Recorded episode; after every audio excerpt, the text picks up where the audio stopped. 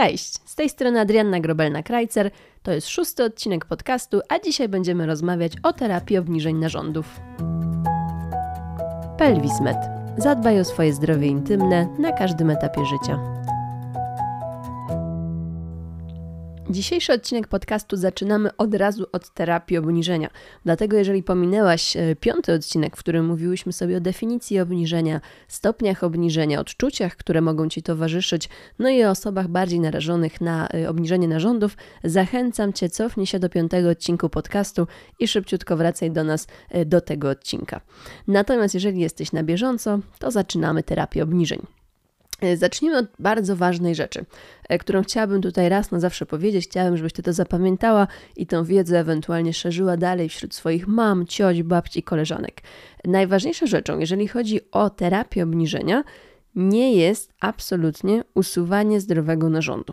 Jeżeli chodzi o obniżenie narządu, weźmy tutaj sobie e, na przykład macicę, tak? czyli obniżenie macicy, macica sama w sobie nie jest winowajcą, czyli macica jest zdrowym narządem, tylko, tak jak mówiłyśmy w poprzednim odcinku, winowajcą są jej systemy zawieszenia i podwieszenia, czyli mogą być to rozciągnięte albo uszkodzone więzadła macicy, albo osłabione, albo znowu uszkodzone dno miednicy. I teraz nie ma sensu usuwania macicy, bo to nie eliminuje tak naprawdę przyczyny problemu. Czyli tutaj trzeba by zastosować zabieg podciągania, podwieszania macicy, uczyć pacjentkę aktywować mięśnie na miednicy i pozbywać się problemu. Zapamiętajcie dziewczyny, nie usuwamy zdrowego narządu.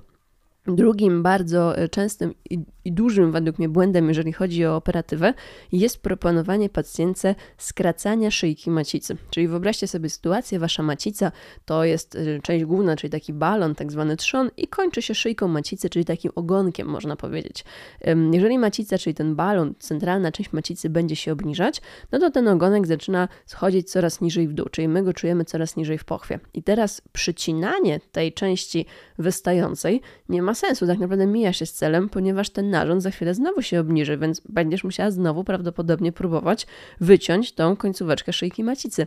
Tak więc zapamiętaj, że podcinanie szyjki nie jest absolutnie rozwiązaniem problemu obniżenia narządu. Znowu chcemy podciągnąć narząd, a nie jakby interweniować w jego budowę.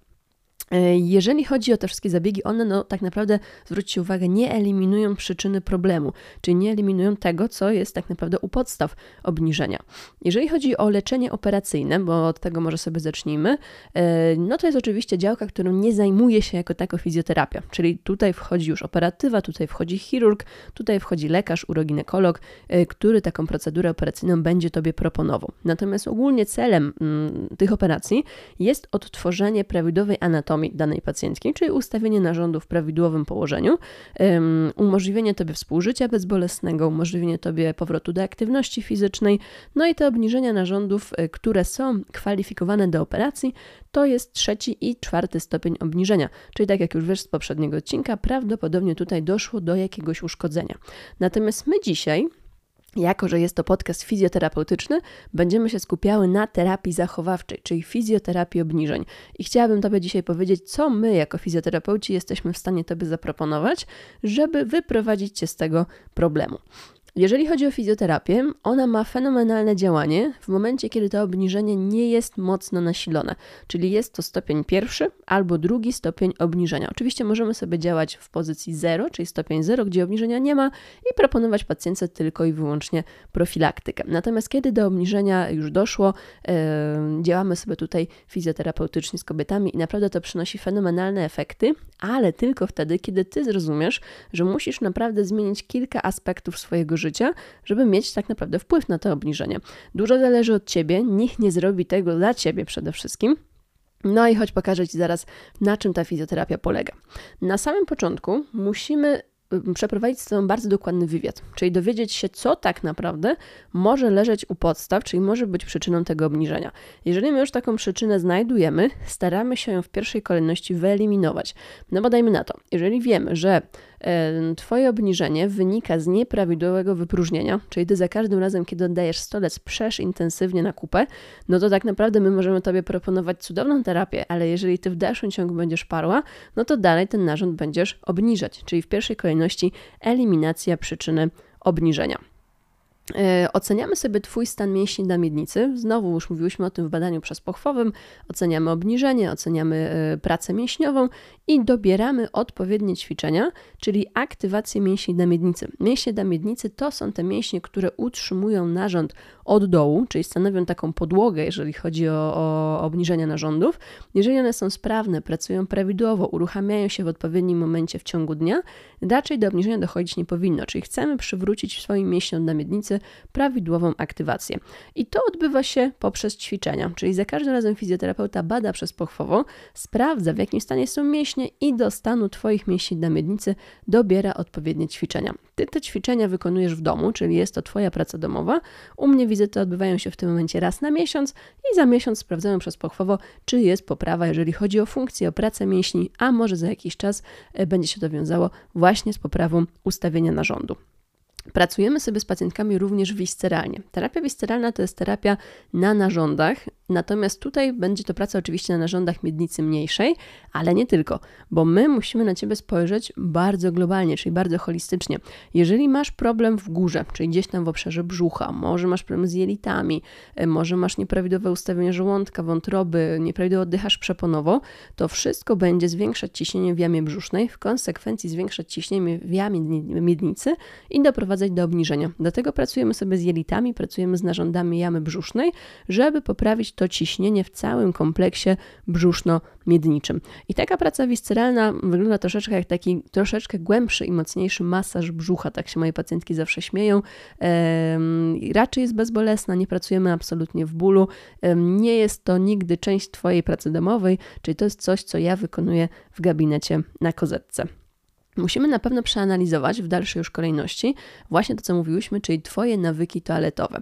Sprawdzamy sobie, co jaki czas się wypróżniasz, czy to wypróżnienie jest codzienne, czy ono jest co który dzień, czy ty musisz przać przy oddawaniu stolca, jakiej konsystencji są twoje masy kałowe, czy to są e, wypróżnienia twarde, elastyczne, czy to są może biegunki, czy takie małe kamyki oddajesz, na to zwracamy uwagę. Musimy zwrócić uwagę, e, czy musisz na przykład wykorzystać siłę przy oddawaniu moczu, czy ty siadasz i ten mocz leci, czy ty musisz ten strumień moczu wypychać, czy ty lubisz oddawać mocz co do ostatniej kropli zawsze, więc na koniec zawsze jeszcze generujesz generujesz siłę. I teraz zwróć uwagę, to wszystko opiera się o konieczność generowania parcia przy oddawaniu moczu czy też stolca.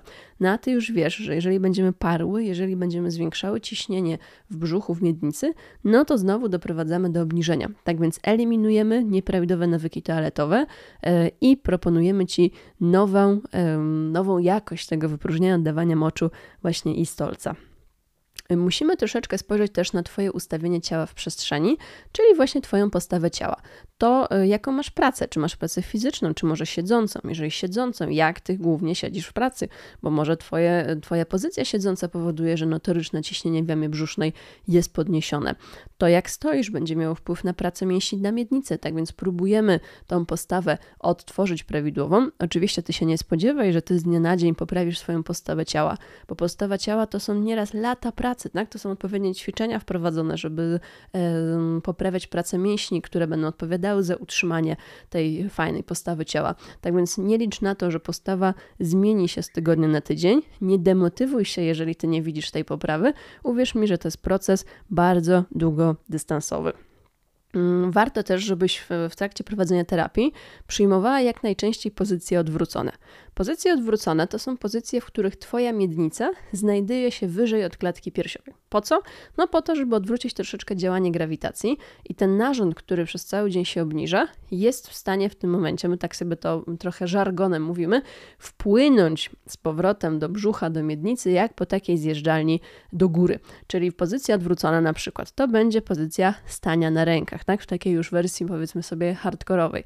To może być pozycja leżenia na plecach z uniesionymi biodrami do góry, czyli jakieś poduszki, koce y, pod Twoją miednicę. To może być pozycja świecy z jogi, to może być pozycja, gdzie leżysz na plecach przy ścianie, nogi opierasz o ścianę, leciutko zadzierasz miednicę i również będzie to pozycja odwrócona, albo na przykład pozycja kolenkowo-łokciowa, czyli taki troszeczkę zmodyfikowany klęk podparty.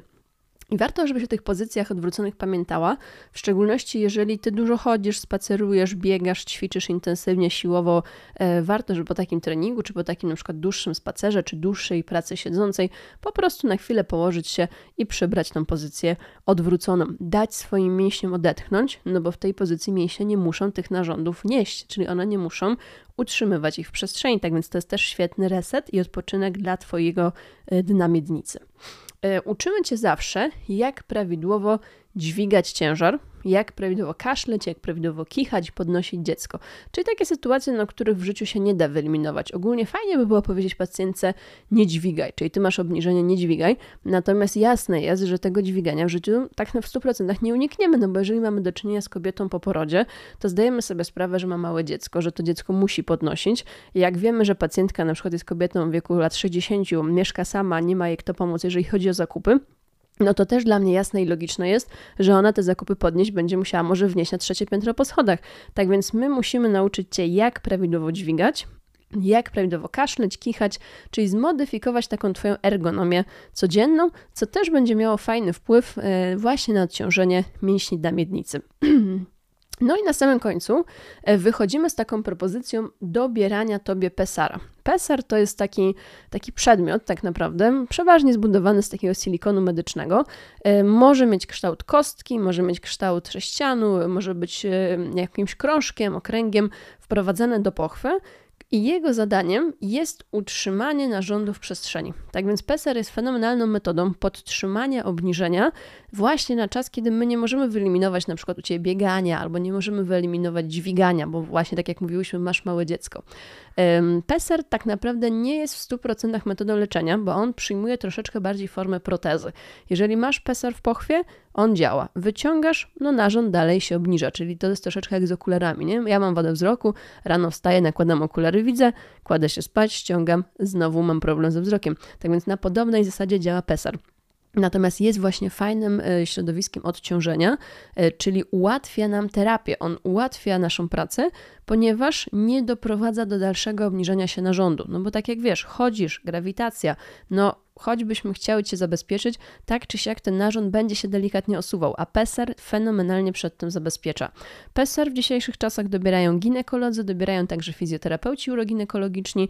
Fizjoterapeuta uczy Cię, jak taki PESER założyć, zdjąć, myć, czyścić, czyli takiej higieny kostki PESERa, a potem Ty sama jesteś w stanie ten PESER sobie w domu bezproblemowo obsługiwać. PESER zakładamy rano, po prostu po wstaniu z łóżka, i ściągamy przed snem również w trakcie współżycia, czyli przed stosunkiem. Jeżeli na przykład chcemy Cię zabezpieczyć tylko do aktywności fizycznej, no to taki peser dałybyśmy Ci po prostu na trening, czyli przed treningiem zakładasz, po treningu ściągasz.